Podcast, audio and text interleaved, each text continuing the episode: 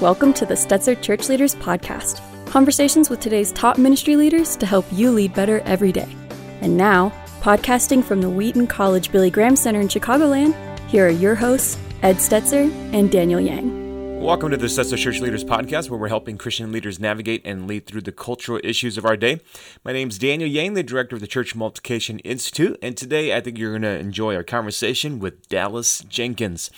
Dallas is the producer and director of the largest crowd funded media project of all time, a multi season series about the life of Christ entitled The Chosen.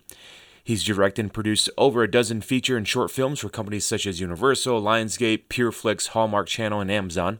Let me mention that this episode of the podcast came from a radio interview on Ed's radio show, Ed Stetzer Live, which airs on over 100 stations through Moody Radio and its affiliates. So when you hear callers, don't be surprised. It's just the content was so good and so timely, we wanted to share it with you. We also want to remind you that if you're enjoying our episodes, it would help us if you left a review. Now let's go to Ed Stetzer, editor editor in chief of Outreach Magazine and the executive director of the Wheaton College Billy Graham Center. If you haven't watched The Chosen, it's it's it's maybe in some ways not what you expect. If you're watching a series of uh, ministry, uh, the ministry of Jesus, uh, you might say, well, what I kind of expect here is that that I would kind of go through like word for word. We maybe think of the Jesus film, which again, very pro the Jesus film, just just to be clear. Um, the uh, but it doesn't go through just kind of putting the words of the gospel of the words of Jesus as recorded by the gospel in the mouths of actors, but instead there's there's a backstory, there's additional information, additional content, which is uh, what makes it I think interesting to so many people. So we're excited to have uh, Dallas Jenkins. Dallas, thanks for joining us here on the program. Oh, thanks so much for having me on. It's an honor.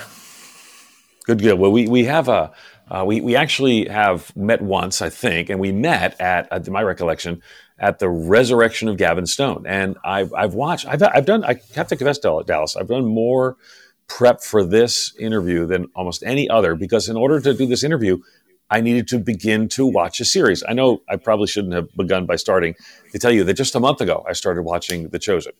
And uh, Donna, my wife, said she watched the whole thing. She loved it. I'd be, I'd be walking by. She's watching The Chosen. We have a mutual friend named Mart, a businessman named Mart, who said, "You really got to watch Chosen." So I finally, I finally did.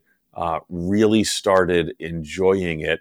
Uh, but again, your story in really the chosen starts with the resurrection of Gavin Stone. Let's start there and tell us what that which which again I just want to point out you're going to tell us that it didn't go well, but I'm going to tell you audience score on Rotten Tomatoes 84%, tomato meter 54%. I wrote a positive review about it. I went to the premiere, so I'm a little unhappy that it didn't go great. So tell us why that matters.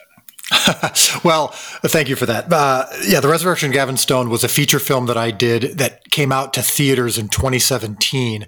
And it was a big Hollywood opportunity for me. It was one of the first projects I had done that was financed by a big production company and I uh, got to work with a lot of great studios. And then just completely bombed at the box office, just uh, lower than their lowest projections. And in just a couple hours, I went from being a director with a very bright future to a director with no future. Now, the interesting thing about that was that in that moment, I actually, was the lowest moment of my career, really, but uh, I, God was more present in that moment than I believe almost any moment in, in my life. Uh, my wife and I still look back on that and, and see it as the life changing moment where we felt God making it so clear as clear as though he was standing in the room speaking to us audibly. Uh, you know, it's not our job to feed the 5,000, it's only to provide the loaves and fish. And I got on this program, which for me was unique. You might have already figured this out, but for me, it took me over 40 years to figure it out, which is to not care about results and not care about what others think and not focus on, you know, what the Bible calls fear of man, but instead uh, focus on making sure that when I do provide loaves and fish, that I try to make them as good as healthy as they can be. And when I hand them to God and He deems them worthy of acceptance, the transaction's over. And that's what allowed me to do something silly like you know i did a short film for my church's christmas eve service about the birth of christ. A streaming platform decided that you know they would they heard my idea for a show about jesus and and and uh, that short film ended up launching the chosen and generating the crowd fund and all the other stuff we can talk about if you want. But i mean that's that that the failure of that film is actually the birth of the chosen fascinating. We, we see that a lot in scripture and people's lives where one failure, the, you know, God, God's opening another door in the process. Okay. So you did this short film. I think it was called The Shepherd. And, uh, and this was kind of the first, uh, foray into telling, I don't know what the right language would be, but telling kind of the side story of something that maybe scripture records, but this is the side story to it. Tell us a little about The Shepherd. Yeah, so the shepherd takes the the perspective of all right, this is the birth of Christ the story we've heard thousands of times. We don't change the story, but we're going to tell it from different perspectives. So in this case, it was from the perspective of the shepherds. So what we do is we take what we know from scripture and then we work our way backwards. So we started actually with the morning of, of, of that day, and the shepherds are taking the uh, the sheep into town for to sell them to uh, the religious leaders for slaughter. And so we know this. It doesn't specify this kind of stuff in Scripture, but we know it because of historical context and cultural context. So these are things we can know, and then we add, yes, some artistic license of the kind of conversations they might have had amongst themselves. And and so the position of this one was, uh, I, I started with the thought. Um, that I was listening to the song or singing the song Emmanuel by Chris Tomlin in church. And there's that great line in the song where it says, um, talks about the silent age. Four hundred years will he be found, but broken by a baby's cry, rejoice in the, hum- the hallowed manger ground. It's a, the notion that a, the cry of a baby broke 400 years of silence. And so that concept of, okay, when I, there's this really cool thing that they were so longing for the Messiah. They were so desperate for the Messiah. And these shepherds were the ones who got to see it first. So we just, we, we told the story through their eyes. And so when they encounter Mary and Joseph and when they encounter the angels, it, it, it takes on a unique significance without actually changing the gospel narrative. Fascinating. And it is, it, it, without actually changing the gospel narrative, is it's good, good, helpful language because I mean, there's not significant shifts that uh, that, that away from what would be there, but instead it sort of fills it in, which which in and of itself I think is both fascinating. I'm sure some people don't like that. I've, I've seen some of the social media people like, you know, you're telling us details that we should not know, and I'm like, wait, well, let's let's talk about that.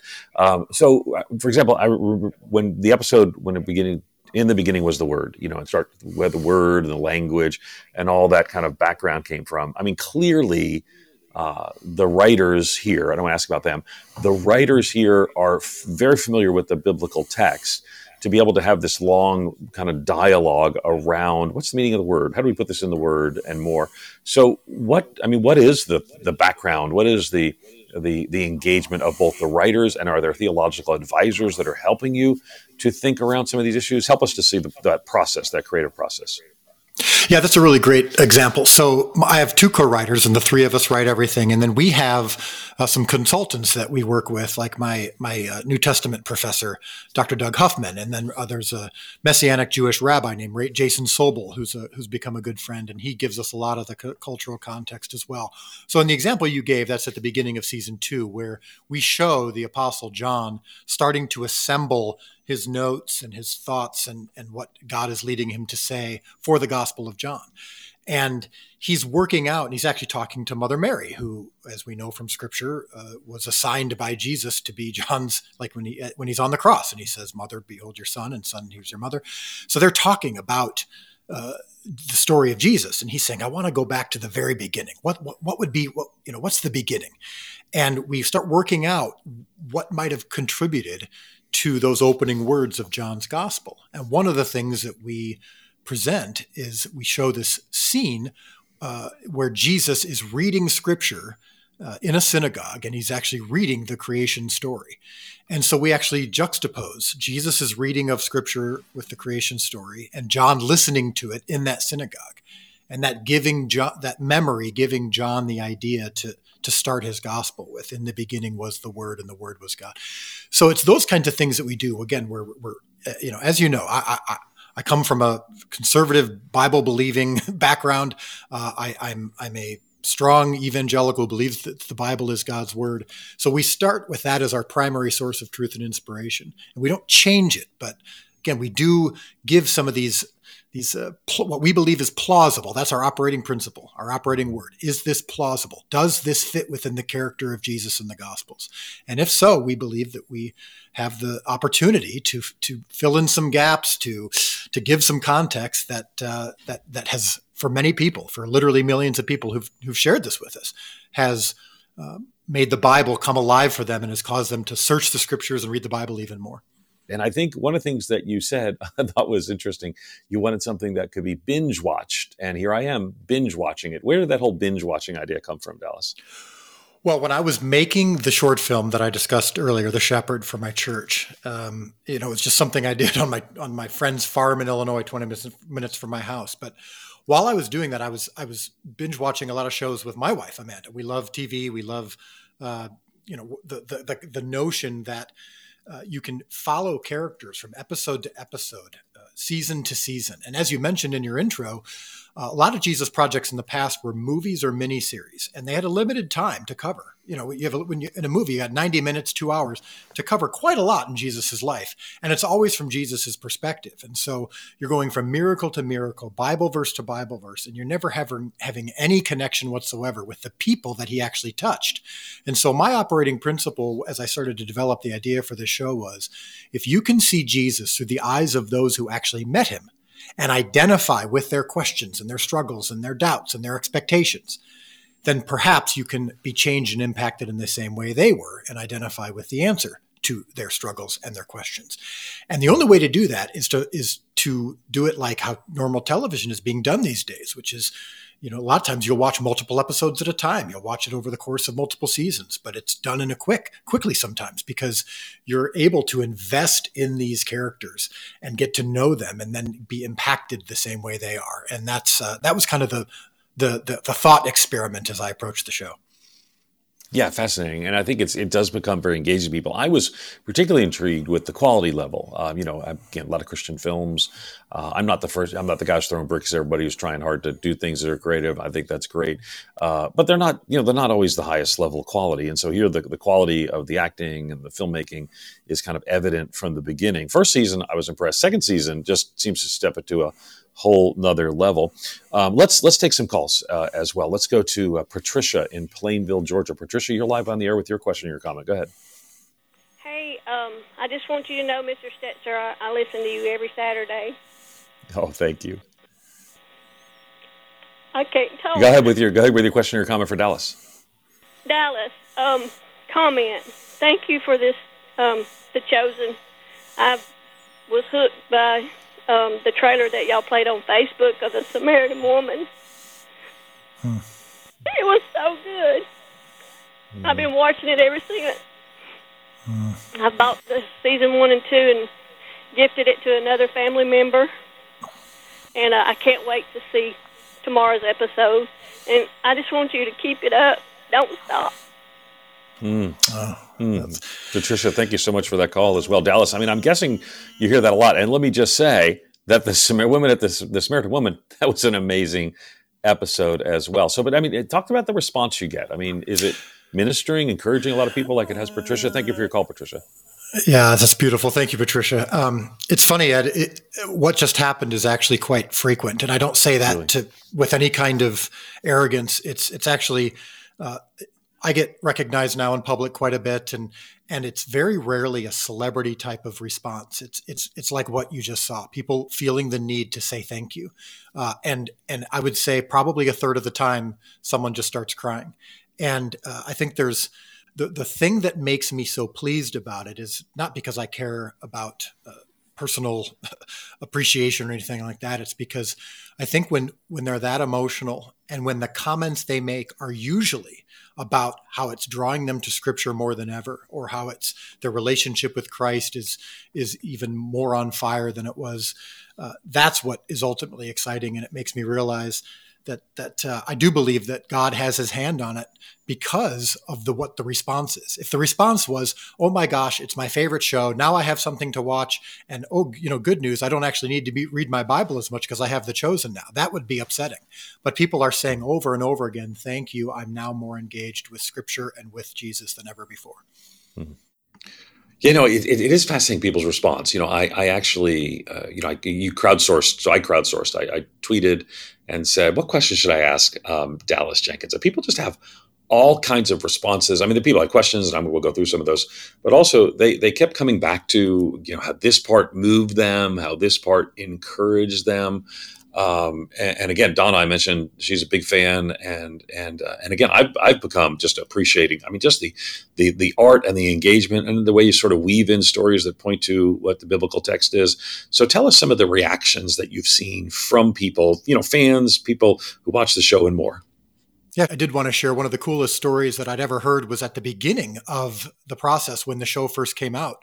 And it, it gave an indication of what was coming, which was we heard from a, a woman in China who was share, wanted to share that she was the only one in her family who spoke English, but that they were binge watching the first season because of the pandemic, because they were stuck in their homes.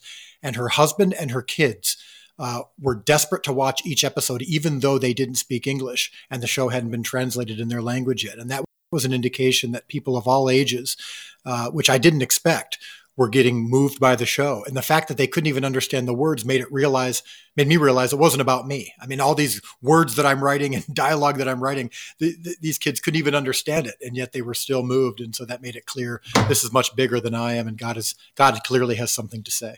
Um, so how do you how do you deal then with the critics or the criticisms that come? Um, you know, one of the questions of the themes that I gathered that people people wanted to know I mean, because there's a lot of nitpicking. I think in part because people maybe love the biblical text and they say, no, you know, Matthew wouldn't have done that or John wouldn't have done that. In part, it's just Christians can be critical. How do you deal with that? Well, honestly, Ed, uh, God took all that away from me back when my movie failed back in 2017, and that was the thing that God did with me more than anything else. Was I used to be someone who struggled with narcissism. I cared about affirmation; it was important to me, and now I, I, I really don't care anymore. And so uh, you know, the most common things people say are, "Oh, you're working with people that aren't like you know," because I have people on the cast and crew or people in the team that come from different faith backgrounds, or some not at all, and they'll say, "Oh, you shouldn't be working with these people." Or the the content of the show, they'll say, "You know, uh, there shouldn't be anything said. You should never add to scripture." So, on number one, I I really I'm not doing this for other people. I'm doing this for God, and I genuinely uh, developed a superpower that God gave me that I just don't care anymore what people think. But the other thing is, is uh, I, I, genuinely believe that, um, and this is very important for anyone to hear. Your Bible has not changed since The Chosen came out. I'm not adding to scripture because this isn't scripture. I have a healthy understanding, as does my wife, as does everyone working on this show, that this is a TV show. This is not a replacement for scripture. And before the first episode starts, we say, we encourage you to read the Gospels. In many ways, the show is uh, uh, what we would consider plausible fan fiction. And so the show is a supplement, can be used as a supplement to scripture. Uh, and so I do want the average uh, viewer or the person considering the show to know that we take this very seriously. But what critics think, I just I just can't worry about it. And the debates that we might be having about it, uh, you know are, are, are, ones that don't really apply anymore because I've already made the decision to do the show. There, nothing they say is going to cha- is going to change that. So uh, hopefully the debates are healthy and intellectually honest. Yeah, and I think I think that obviously is key and helpful is that people are aware and they walk through it. I mean, it is a it is a decision that you talk about being plausible, and I watched you talk about that in several interviews. Uh, and and I will tell you, you know, I haven't finished, but mostly through, and I didn't find, as you said, anything was implausible. The question that people, I, I sort of wondered to myself, am I, every time am I going to read Matthew now? Am I going to see Matthew as on the spectrum?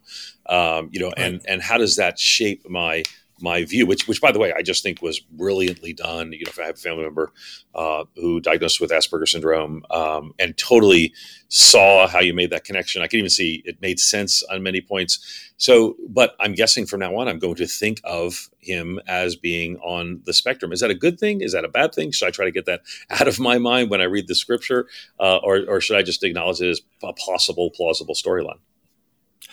Yeah, I mean, I don't see it as a bad thing unless what I think would be bad is if you started treating the show or treating Jonathan's portrayal, Jonathan Roumie, who plays Jesus, as Jesus. Eh, you know, if you're if you're worshiping the, the portrayal in our show, or if if when you're like in church worshiping or praying and and and you're thinking of the show as worthy of worship. Of course, that would be that would be bad. I mean, that that's what the Bible talks about in the Old Testament when it's don't you know when, when it talks about graven images and not portraying Jesus or, or portraying God, uh, uh, it's for the purpose of avoiding worshiping a false idol. Well, we're not calling for anyone to worship our show, and, and to, to, date, I haven't heard of anyone who is.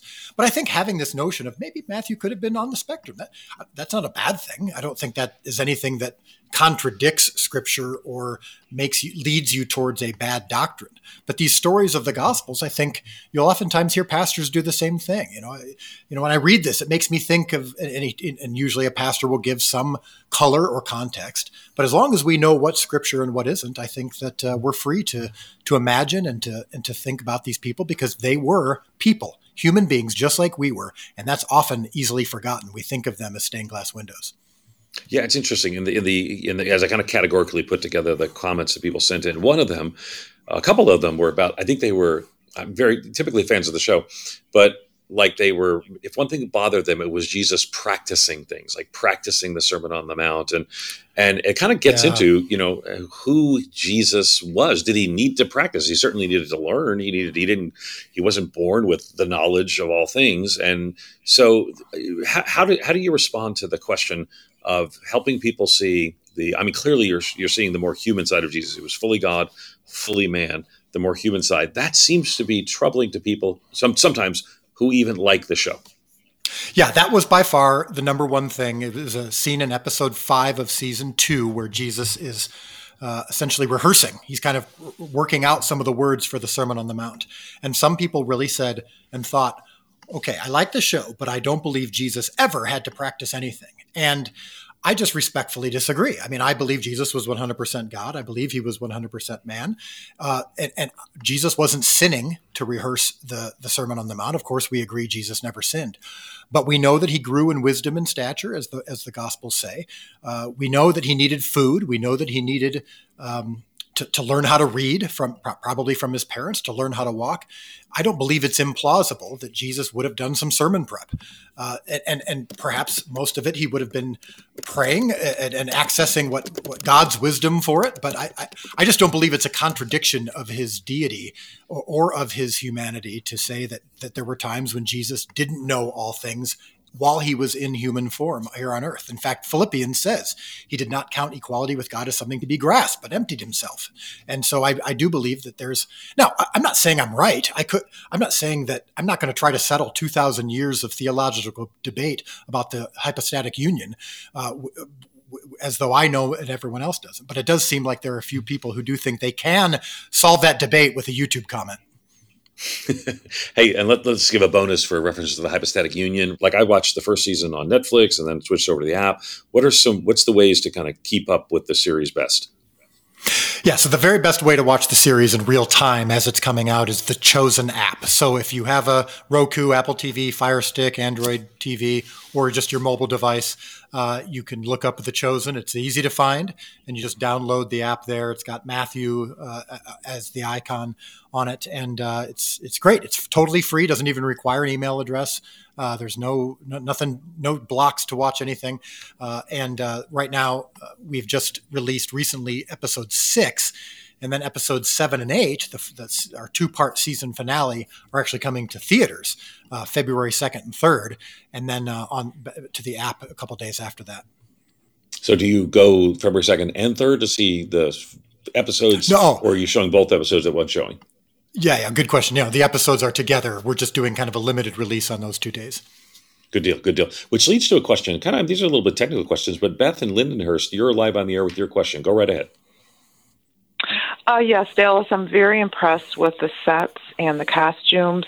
Um, I'm a very visual person, and they're just beautiful. Um, so, how do you pay your bills? Great question, so, Beth. Yeah, that is a great question. Especially people think like the show's free, so where do you get income? Uh, so we we do allow for you to donate. Uh, we ourselves, uh, th- this can be confusing, but I'll make this very clear. The chosen uh, company, the company that I, it makes the show. We are not a for-profit company. I'm sorry, we're not a non-profit company. Um, we we the first season uh, when when 15,000 people invested in the, in the show, it was crowdfunded, but that was an investment. So we are a for-profit company. We are partnered with the Come and See Foundation, and they were a uh, well, they are a, a nonprofit that was formed to expand our mission. So, to be very clear, when you're on the Chosen app, uh, you want to see future episodes and seasons, and you want us to, to be able to keep the show free uh, and to translate the show into hundreds of languages, you can donate to the Come and See Foundation, and uh, then they then they uh, put that money into uh, allowing us to produce the show. So, uh, for for several years, we just gave people the opportunity to, to, to pay for it or not.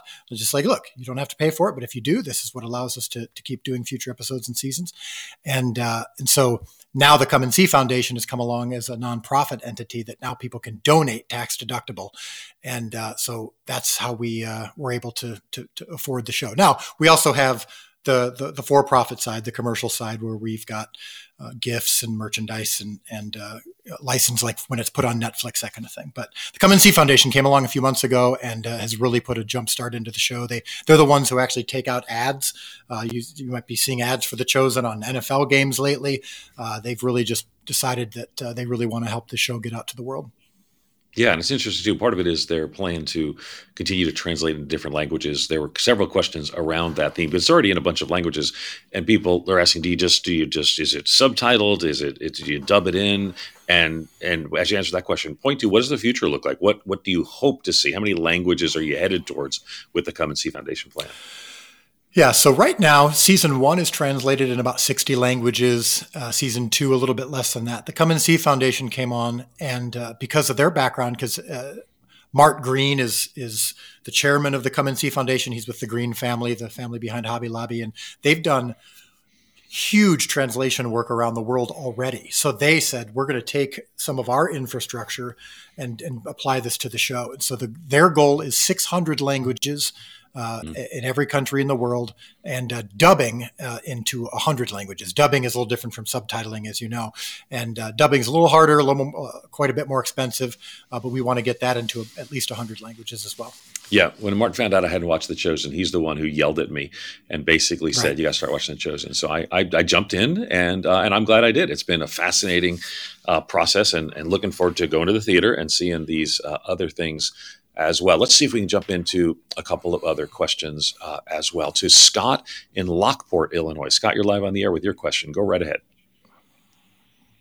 Hey, good morning. Thanks. Uh, really enjoyed The Chosen. And um, I've been talking to people online, friends of ours from church and acquaintances about it. And they're so close minded about the show. Like, they won't even consider watching it because I think – they, they have these preconceived notions in their mind about who Jesus is and to them. And they don't want to even watch anything that might go against that. And it reminded me of like the Pharisees back when Jesus was here. They, they were looking for the Messiah according to what they thought he was going to be. And when he was here right in front of them, they didn't even want to consider him. And it, it just went against what they what they believed. And how do you how do you get to these people that are Christians, but they won't even consider watching the show. What do you think, Dallas? Well, I'm going to say this. I, I, think that there are some people who unfairly uh, judge the show or judge the viewers before they've even seen it. They've heard something negative or they've read something that might be taken out of context, and they've just made made a strong conclusion and and they just refuse to consider it. And and that that bums me out sometimes because I think that sometimes there's a lot of intellectual dishonesty, and, and you've experienced this, Ed, where people are making significant conclusions without even considering it. That said, I'm not going to speak for some people who maybe justifiably and intellectually honestly are saying, look, I've got God's word. That's the portrayal of Jesus. Uh, uh, the the accurate capture of Jesus that I want to read. I don't need anything else. I don't want anything else. I don't want to be distracted from it. I don't want to consider the, any potential stories that might not be true about the disciples. Uh, and, and I, I, think that's fair. Uh, you know, I think you know. I would argue that occasionally when they go to church and they hear a sermon, they're hearing more than just God's word. They are hearing a, a, a pastor deliver a context and, and, and oftentimes say, Hey, look, let's, let's try to picture ourselves in this, in this moment and what that might have been like and gives historical context and cultural context that isn't in scripture. But I, I'm not going to just automatically assume that all of them are just Pharisees who are refusing to see uh, the real Jesus because the real Jesus is actually in God's word. So if they're going to be reading the real Jesus in God's word, I'm not going to argue with that and expect them to to enjoy my uh, my take on the stories, which I admittedly say right up front, this isn't God's word. This is a, what we believe is a plausible portrayal, but I'm not going to try to fight for their heart uh, if if their heart is already taken by God's word yeah, your your heart has been. I've heard it over and over again. You know, engage God's word, read God's word. We want you to watch. If you watch the show, let it drive you to God's word. There are people who would hold theological views. You know, some of the people came up second second commandment. You know, different things about making images and all sort of stuff. And I'm like, hey, I I can respect that. Uh, and you know, and again, my concern, I think Dallas' concern would be that you engage faithfully and regularly God's word. I had some fun questions come in on the list too. For example, uh, one person expressed a joking disappointment that I mean, you went to a lot of work in this. Couldn't you have done this in Aramaic? Because I mean, let's let's take it to a whole nother. Let's make it more accurate. yeah, exactly. That's what, it's funny. Some people will say, uh, "I don't think Jesus would have said uh, a phrase like "not too shabby." And I said, and I always say, Jesus didn't say any of these words in our show because he didn't speak English. so let's just remember that uh, back then they had they had Hebrew and Aramaic versions of the words we say today. Oh yeah, and I, I, had you know even like I was watching a show and when someone mentioned being corny, I like I turned to Donna. We were watching on the couch and I said, "Can't be corny. There was no corn in that part of the world at that time." and so and I told you you know euphemisms and all that sort of stuff. And so again, but you could spend a lot of time on uh, right. on those things for sure. Uh, let let's let's go to uh, Terry in uh, Illinois as well. Terry, you're live on the air. Go right in.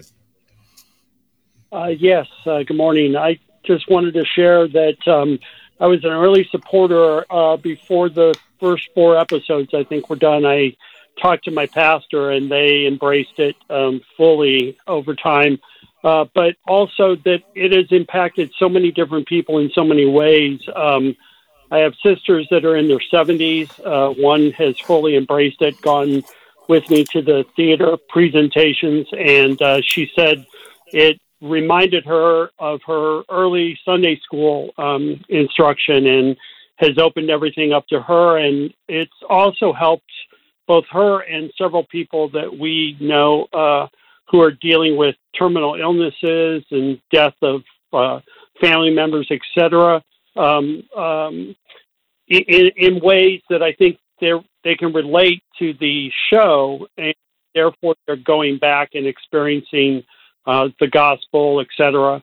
And my hope is that since Dallas has this group of writers um, filed to do this series, when this finishes in the seventh season, that they will continue to do something um, that will have the same type of impact on people. Um, so that that's my comment and my hope. Well, we're going to take that comment as a, as a good comment as well. So the question is is what's after this? We do all spoiler alert. We know what happens by the time the end of the Gospels come. Do you go into the Book of Acts? And I just want to say, if your answer is no, as a missiologist who writes on the Book of Acts, I'm going to be very disappointed. So tell us.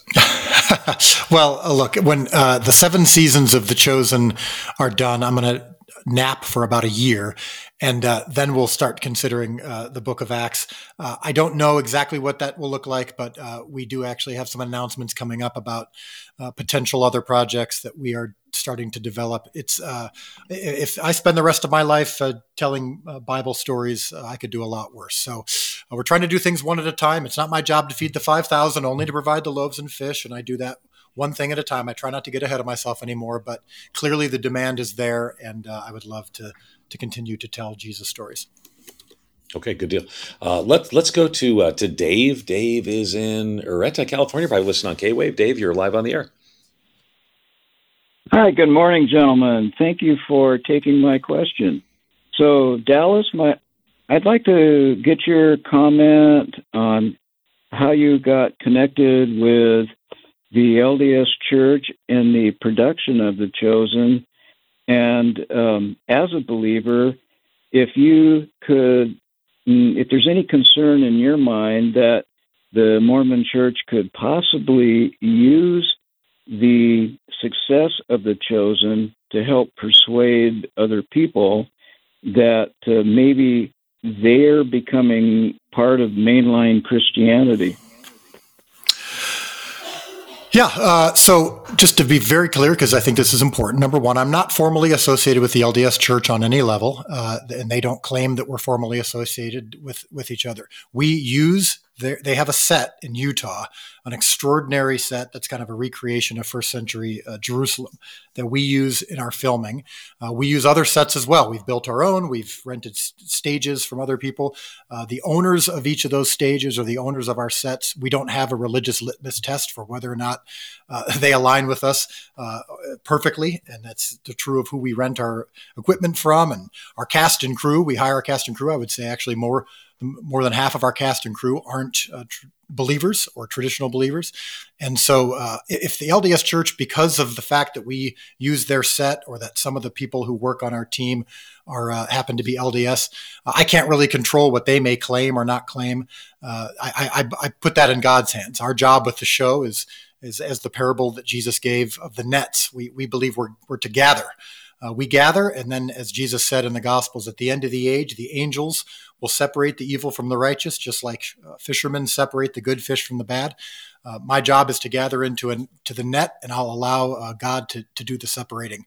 Uh, but who we work with uh, is less relevant uh, in this case than the content of the show and the fact that I, as an evangelical believer in God's word, am the sole arbiter and final response, have all final responsibility for the content of the show. And that's something that we would never compromise on.